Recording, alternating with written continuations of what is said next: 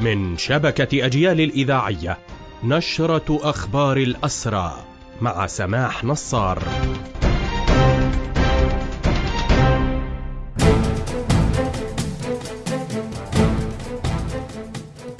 أهلا ومرحبا بكم إلى هذا اللقاء. ينفذ أسرى سجن النقب خطوات احتجاجية اليوم تتمثل بإغلاق الأقسام وإرجاع وجبات الطعام وذلك كرد أولي رفضا لقرار إدارة السجن بفرض عقوبات على الأسرى في القسمين 26 و 27 والمتمثله بحرمانهم من إدخال الملابس والاستمرار بالمساس بظروفهم الاعتقالية.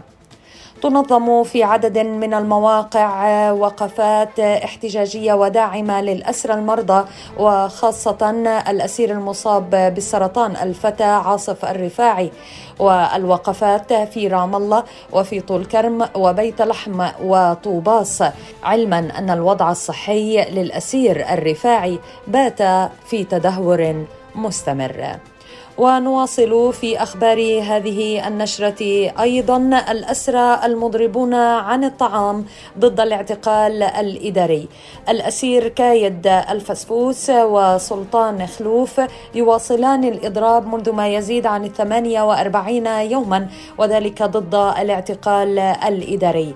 الفسفوس يبلغ 34 عاما وتعرض لعدة اعتقالات إدارية وهو من دورة في الخليل آخر الاعتقالات في شهر آب الشاب الماضي. الأسير سلطان خلوف هو مهندس من برقين في جنين وقد اعتقل في آب الماضي ويبلغ من العمر 42 عاما وخضع لعدة اعتقالات إدارية. وفي أخبار نشرتنا أيضا عن حملة الاعتقالات اليومية التي يشنها الاحتلال والتي طالت الليلة الماضية وفجر هذا اليوم. أكثر من سبعة مواطنين عرف منهم عز الدين بري من إماتين ومن ذات القرية همام صوان إضافة إلى اعتقال الشاب محمد شبيطة من عزون في قلقيلية وإيهاب هزم من نابلس ومحمد جوابرة وخليل الكدناوي ولؤي أي جوابره من مخيم العروب شمال الخليل.